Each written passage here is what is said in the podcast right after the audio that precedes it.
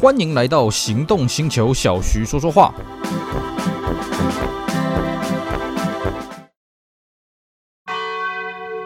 我 Honda HR-V 在此大声宣誓，在乎你在乎的人，在乎的事，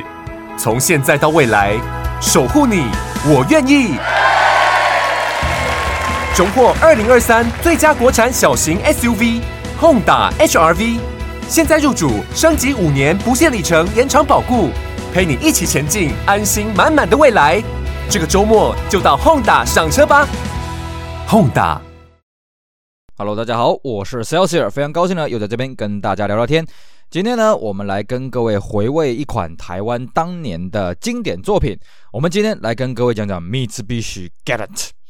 好的，呃，我们今天跟各位讲的这 Galen 啊，如果你从原厂的这个世代开始算的话，应该算是第八代了。其实也就算是末代的 Galen 啊。我们要跟各位讲啊。呃，虽然在日本的末代的 g a l e n 叫做 g a l e n Fortis 啊，但是我们也都知道啊，这 g a l e n Fortis 这个车子其实它就是一台 Lancer 嘛。那各位一定会问，那既然它是 Lancer，为什么它在日本当地要叫做 g a l e n Fortis 呢？嗯，问得好。其实这个问题呢，我有问日本人啊，为什么你们这一代明明最后一代就是 Lancer 啊，对不对？为什么要叫 g a l e n 呢？嗯，他们说很简单，因为呢这一代这个所谓最后一代的 Lancer 呢，它的车长宽高呢已经符合日本三字头，也就是中大型轿车的这个范畴了。那因为呢，Lancer 从以前到这个后面呢都没有到这种三字头的这种车身，都是所谓挂五字头啊，比方说挂什么品川五百啦啊，什么。足力五百啦哦，但是呢，这一代最后一代 Lancer 因为海外市场的关系，所以它车宽比较宽呐、啊。那他们觉得说，嗯，这个已经不能叫 Lancer 了，所以叫做 Galant 好了。那挂了一个副名叫做 Galant Fortis。但当然，日本人也很清楚了，这个也不算是最后一代的 Galant，它只是名存实亡了啊，只是叫做 Galant，但其实是 Lancer 了。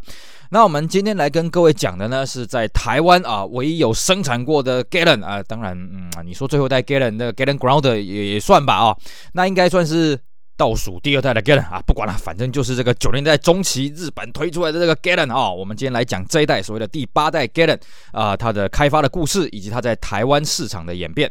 好的，那么这个第八代的 Galant 呢，这个车子在日本开发的时候呢，遇到了非常非常多的困难了啊。怎么个困难法呢？因为呢，在九零年代啊，日本的这个休旅风啊，RV 风气。大爆发啊！所以呢，诶，轿车的销量开始受到影响。尤其呢，日本的 RV 风啊，一开始是从这个 SUV 这种啊、呃、非都会型的 SUV 开始带起来，还有就是 MPV 带起来啊。像那什么 CRV 啊、RAV4 那个算是比较后后面出来的那种都会型的 SUV 啊。那你说，那这跟 Galen 开发有什么直接的关联吗？当然有了，因为呢，日本 RV 风气的大盛呢，嗯，其实是三菱带起来的。我不得不这么说。在这个第八代 Galant 的开发前期啊，就遇到这个问题啊。因为呢，那个时候呢，三菱有什么 RV 的修理车的车型呢？哎，有这个 Pajero 啊，有这个 Space Gear 这些车型啊，那在市场上都获得非常大的好评。那么三菱的这些修理车的开发部门呢，哎呀，就突飞猛进啊，这个乘胜追击啊，是不是？那反而呢，轿车就越来越式微。所以呢，这一代 Galant 呢，就首先面临到这个问题啊啊，市场大方向是走 RV 的修理风潮，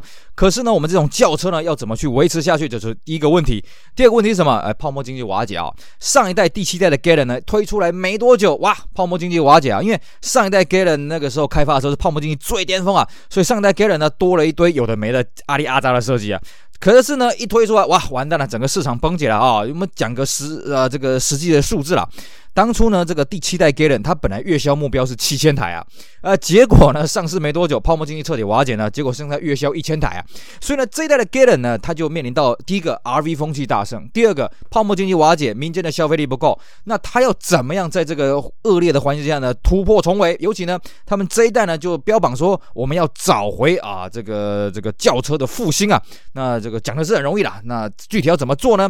其实啊，在这个 Galant 开这代 Galant 开发之前的五六年呢，三菱原厂就发现到这个问题了哦，就是未来这个 RV 风气会越来越盛啊哦，尤其是什么呃，这个经销商也乐得去卖 RV，为什么？因为 RV 的利润比较高了哦。还有就是说哦，第七代 Galant 其实在日本的衍生车很多啊，有这个 Galant 啊，这个 Eterna 啦，还有那个 Emerald 啊，这个我不太会念了啊，还有 Galen Sports 这些有的没的东西呢，太庞杂了，毕竟泡沫经济瓦解嘛，也不需要那么多车子嘛啊，所以呢，这个开发的这个负责人呢，他就指出呢，这一代第八代的 Galen 的个性呢，必须要有三个了啊，第一个是强调走形印象的设计，第二个配合走形表现的动力，第三个是先进配备的加持啊啊，那尤其是先进配备的加持呢，为什么？因为轿车它一向给人是一种先进前卫的概念啊，你说。RV 要有先进前卫呢，呃，这个有点难了哦。所以呢，科技如果再把它灌上去的话，会让人家更有那个购买轿车的动力啊。所以呢，各位可以发现一个很有趣的事情哦。这一代的 Galen 在日本当地，它的引擎只有两款阵容啊，一个是 GDI 缸内直喷引擎，一个就是 VR4 了。像我们台湾用的这个外销版的这个什么六 A 十二啦版本呢，哎，不好意思啊，这外销的东西呢，跟日本国内东西完全不一样。因为呢，这一代 Galen 在日本国内四门轿车的定位呢，跟外销是完全不一样的了啊。然后再来就是为了要呼应 RV 的风潮，所以这一代 Galen 呢又开发了这个所谓的五门的旅行车。那为什么我讲又开发呢？哎，其实第七代 Galen 是没有五门旅旅行车了，第六代有没有？我不是很确定。但是早年的 Galen 是有五门旅行车的、哦。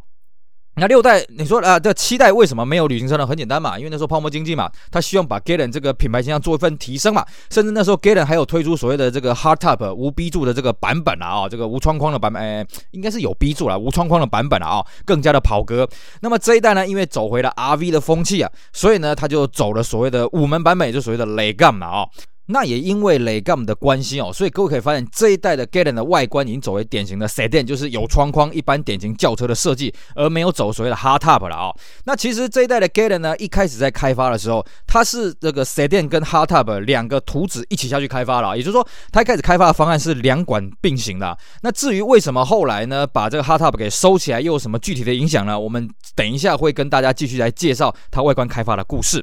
基本上呢，这台车的车型概念呢，它是也采用所谓的 cabin forward 啊，座舱前移的观念，所以它的 A 柱下端呢，比起上代往前延伸了四公分，那车内的室内高度提高两公分，着座点就所谓的 H 点呢，提高了一公分，这样子呢，让车内的视野增加，而且因为这个挡风玻璃更加低斜，所以外观的侵略性还是维持着。那么再来就是我们讲了啊，这个四门的轿车为了要强调它的跑格，所以呢，它又强调它的科技，那么就搭载所谓的 GDI 缸内直喷稀薄燃烧引擎。号称是试售车最早有这个技术的车子啊，因为当时 Galen GDI 发表的时候呢途达也发表了引擎，但是还没有发表所谓的试售车了啊。但是呢，各位会了解到说，哎，那为什么途达会比米兹必须慢呢？哦，当然不是说 Toyota 技术研发的不好了，是因为其实缸内直喷哎稀薄燃烧的这个引擎呢，它要克服很多先天性的问题啊。比方说呢，它需要克服喷油的精准度，毕竟你是稀薄燃烧，所以呢，你的供油。不能太多，也不能太少。你太少，车子引擎会爆震；太多的话呢，就做不到这个省油的东西。再就是所谓的噪音抑制啊，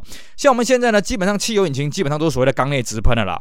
像我一开始接触到这缸内直喷的车子，我觉得说这车是不是引擎坏了，还是这个是柴油引擎啊？哒哒哒哒哒那个声音啊。那在 Galen 那个时候，当然它的这个。这个震动的噪音呢，当然是更大了啊、哦！所以呢，它光是在这个噪音抑制上就下了很多的功夫啊！尤其在怠速的时候。所以呢，这一颗 GDI 引擎呢，它在这个引擎的上方呢，有这个树脂材质的吸音材质。那么这个引擎盖的这个结构呢，也做了相对应的设计哦，就是希望把这个噪音给压低啊！哦，而且呢，原厂它还标榜说，这颗引擎虽然是缸内直喷稀薄燃烧，但它也可以加所谓的普通汽油。这边要跟各位讲一下哦，日本的汽油分成两种，一个叫 Regular，一个叫 Hi-Oku 啊。我们如果直接翻译一个叫普通汽油，一个叫高级汽油啊。但是呢，你说在台湾用高级汽油这个翻译会有问题，因为我们以前的高级汽油是所谓的有钱汽油了啊。但是我们日本一般的讲法就是 regular 跟所谓的这 Hi-Oku 啊。那这一颗引擎它标榜说，虽然它的这个引擎的科技很强，但它可以用这个 regular 用普通的汽油就好了。因为它的引擎电脑会自动判断这个油品去做一些这个适当的这个调整啊哦。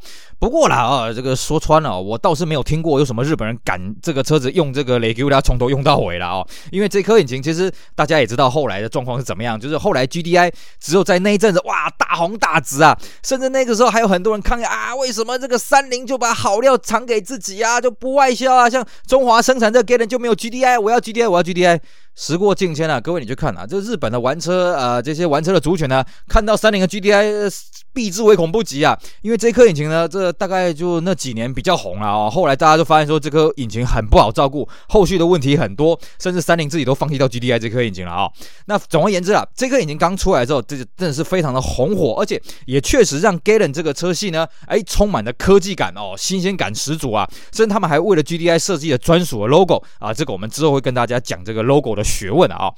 好的，那么 Galant 这一代第八代 Galant 它外观设计的学问呢？好的，在上一代第七代的 Galant 它的外形已经从这个五字头变成三字头，也是从所谓中小型车变成中大型轿车了哦。那因为上一代它的外观走的是很圆润啊，哦，这算是符合一个九零代初期的潮流。但是这一代外观，各位可以发现哦，它外观基本上都是直线为主了哦，圆润的地方很少，所以它外观相当的锐利了哦。那外形设计上面，我们刚刚跟各位讲哦，一开始是 Hardtop 跟 Sedan 两款。案子并行开发的了哦，那么这个开发的负责呢，当然有所谓的这个日本钢企的本部，还有这个欧洲啊，还有这个加州的设计师都有一起加入这个设计案了哦。结果呢，开发没多久，忽然这个商品企划部说：“哎，对，对不起，我们要追加一款五门的旅行车，叫雷干嘛啊？为了要呼应这个 RV 的风潮。那么在这方面来讲，大家就要去决定说，那我到底要留 Hardtop 还是留 Sedan 呢？到底我们要走哪一个？总不能说啊，我四门轿车做的是 Hardtop，那五门旅行车做的是 Sedan 嘛？哦，这样子看起来怪怪的。”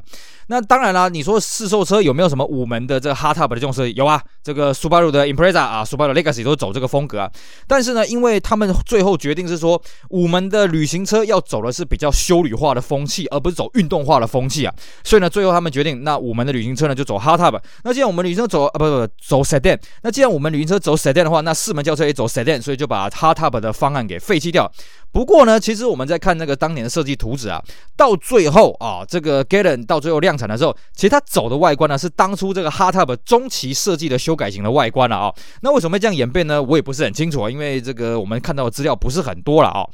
那么既然五门呢是中途才加入的，所以一开始五门的设计的时候呢，呃，四门轿车已经见到用油土来做设计了，五门还是用手绘的啊。那最后就决定说呢，这两款车大致这个车头基本上是一样，但是呢，这个 B 柱以后就不大一样，呃，车顶也不一样啊。四门轿车的车顶它是比较圆的哦，五门的车顶是走平直的这个风格了哦。那当初呢是有提案说，哎，我们五门竟然要强调 RV 修旅的风潮呢，那我们是不是干脆我们做这个阶梯式的车顶啦？这样看起来更加的修旅嘛哦。但是呢，后来呃，他们决定不这样做是为什么？因为 Galant 这个车子哦，它的这个前保下方非常的厚实哦。你如果再做一个阶梯造型，会觉得这个车子很大台啊，这看起来这个很臃肿啊，不太好看啊哦。那为了要强调它的 RV 的风潮呢，所以，哎，他做另外一个方式是什么呢？他把天窗弄得很大，各位可以去看哦。五门 Galant 的天窗呢，它延伸到 B 柱的后面啊，比这个四门的轿车大的很多啊。另外一个是什么呢？五门的 C 柱呢，采用这个塑胶的黑色啊，这是为了要跟那个 Libro 哦，当时这个 Lancer 的五门版本 Libro 做一个区隔，而且呢，它后门的三角窗比较大，比较前倾哦，看起来呢更有这个修旅的味道了哦。那么这一代。第八代 Galen 的外观设计呢，号称是三菱第一次用这个 CAD 啊，哦，就是电脑辅助的这个设计了啊，所以在外观设计上面呢，诶，一开始还做了不少的磨合，但是呢，磨合比较多的反而是内装的设计啊，哦，据说他们这个内装的设计非常的曲折，放弃过好几次啊，这是我怎么原因呢？因为他们的内装设计也希望呼应外观啊，就是四门轿车外观呢，它有一个 slogan 叫做高密度 Sports Sedan 啊，哦，那他也希望说在内装要呈现出这样子的味道，而且呢，要体验。这个中大型轿车该有的格局以及 Galant 的品牌形象啊，讲这样当然是很抽象嘛啊，所以具体来设计啊，遇到问题就来了。首先第一个，中控台要怎么怎么造型呢？一开始我们看到它的设计稿呢啊，有所谓的这种包覆式的，比方说就是驾驶座跟中台包在一起，那乘客座独立的啊这种设计，那也有这个左右对称的这个设计啊。那最后呢，他们是采用左右对称的设计是为什么呢？因为他希望这个车子有运动化的主轴。你如果包覆驾驶座起来呢，当然你说像跑车 R 叉七也是这样做嘛。问题来了，这是一台这个三字头很大型的车子哦，你做这种包覆型的设计会过分强调这个这个高级感了哦。那改成左右对称呢，比较能够强调它的运动感。那为了要分散它的视觉，所以它在中台的正上方呢加了一个液晶时钟在里面啊，而且做一个凹凸的设计啊，这样可以分散视觉，看起来也比较清爽一点。那么比较有趣的是哦，它内装最后拍板的版本呢是没有核桃木了，但是在量产车上面，像雷干全车系标配核桃木，那这个轿车的版本只有入门版的没有核桃木，其他都有核桃木，因为很很简单嘛，这个车既然强调这个三字头中大型轿车的高级，嗯，套个这个核桃木饰板呢，嗯，当然就这个一目了然了。当然，这到底是不是真的核桃木呢？嗯，大家心里有数了啊。那么它内装的颜色主要有三种了哦，这个基本的颜色是灰色配浅灰的双拼啊。那 VR4 因为是跑车的关系，所以它就是全黑的内装。那还有一个是选配的版本是黑米双拼的真皮内装了哦。那外观上面呢，因为各位可以发现啊，这一代它的外观很锐利啊，它的这个线条折得很明显啊，所以呢，它的外观的色系呢，必须要让你在这个呃折线之前、折线之后呢，呈现不同的这种色调，所以它的色色系算是有特别挑过了哦，总共有三三个这个新增的色系，那么像 VR4 还高达十款呢啊，其中光红色就有三款了，算是相当的丰富啊哦。那么再来就是说呢，它的这个 logo 也是很有学问的。我们刚好跟各位讲，它还专门为了 GDI 设计一个 logo 啊。首先我们来讲讲它车型主要 logo，就是啊车尾有所谓的 Galant G A L A N T Legum L E G U M N 这个 logo。这个 logo 呢是三菱首度采用这个软树脂啊软质树脂的这个材质了啊。那这个东西呢是个新的尝试，所以呢招致这个生产线工人的这个抱怨，呢说：“哎，这个东西贴的失败率非常高啊，因为以前都是金属嘛，金属它比较硬啊，比较容易对准，软质的塑胶你一旦贴错了，哇，这个贴歪了，这个超级麻烦的啊！所以呢，这个一开始生产线的人还有抱怨为什么要做这个东西。但是呢，当初开发者的理念就是说，我们希望把这个车带入一个新的纪元，所以就要做一个新的尝试啊。那至于它车型啊，就是这个 Galant 跟那个雷 Gumb 以外的这个 logo 呢，因为它要强调它的运动性啊，所以像这个所谓的 VRG、VX 跟 VR4 的字体啊，各位可以看到那个 V 的那个字样，它是很偏右边，边然后呢，左边的那一撇呢，非常的粗啊，看起来很动感。那至于呢，Legum，因为它比较没有强调这么动感，它比较强调它的这个 RV 的风气，所以 Legum 它的车型的标又走的不大一样哦，它车型标所谓的 ST 跟 STR。它的这个字体向右倾斜的幅度就没那么大，而且呢，它是用一个底座，然后再把这个字给镂刻进去了啊、哦，跟一般这个独立的字体又不大一样。那至于 VR4 呢，也是有个学问的、哦。VR4 不管是在轿车或者在这个旅行车上面都有这个车型。那 VR4 呢，因为它是这个跑车嘛，所以它的字体是用红色的。但是为了避免啊这个红色这样贴上去看起来比较阴沉，所以它还在外观做了一个镀铬的一个框框了哦。最后就是我们刚刚跟各位提到这个 GDI 专属的 logo。GDI 这个 logo 呢，它的倾斜度跟其他我们刚刚讲的 logo 完全不一样啊，它只是略往右边倾斜一点点啊，因为这是当时三菱技术的一个集大成的作品啊，所以他觉得这个东西要保守稳重，甚至呢这个。车子引擎盖一打开之后，哇，里面这个三菱 GDI GDI 这个这样超级大，就是告诉各位，嗯，你买到一个三菱最新技术啊，这个日本最新科技的东西啊，哦，这是他们 logo 这个设计的一个学问。基本上啊，日规的车系阵容呢，这个就是以这个四门的轿车，就是一点八四 G 九三的 GDI，一百五十匹的马力了，那有分这个前驱啊啊，对不起，这个四缸的四 G 九三只有前驱了啊，那四驱的版本呢，就是所谓的这个 VR4，那 VR4 呢，不只有所谓的这个。呃，两百八十匹的手排版本。它还推了一个马力输出稍微小一点的这个 Type S 的版本了啊、哦。那至于五门的版本呢，算是它的车系比较阵容比较多，因为他们觉得说 RV 的风气已经起来了，反正五门的车系阵容要比较多一点了啊、哦。那五门基本上就所谓的这个一点八的 GDI 引擎，还有六 A 十二单凸啊，六 A 十三的这个引擎啊，六 A 十二就是后来台湾在用的了啊、哦。这个二点零 V 六，六 A 十三呢是二点五 V 六。那当然五门也保留这个所谓的 V R Four 的这个双涡轮增压的引擎，同样是有两百八十匹跟两百六十匹的 Type S，那么第八代的 Galant 是一九九六年的八月在日本上市哦啊，那经过这个 GDI 的加持，还有它外观非常的锐利啊，所以它一举就获得了一九九六到一九九七年的日本年度风云车了啊。那么这个车子呢，它也是日本第一台有配备到侧边安全气囊的日本车，不过很可惜当年原厂并没有在这边大加宣传，我觉得有点可惜了啊。好，以上就是今天节目内容，跟大家讲讲第八代 Galant 这台车在日本开发的故事啊、哦。那至于这台车在台湾上市之后的车型的演变呢，我们就留在下一次的节目继续跟大家好好的分享。当然，我们在此前也做过了一集啊、哦，这概括性的在讲台湾 Galant 的一些有趣的故事啊。各位如果有兴趣，也非常欢迎各位可以把那一集找出来听一听啊。各位会对这个第八代 Galant 在台湾的发展更有进一步的认知喽。好的，以上就是今天的节目，非常感谢各位收听，也希望大家去支持我们其他精精彩的节目，我是 Celsius，我们下回再聊，拜拜。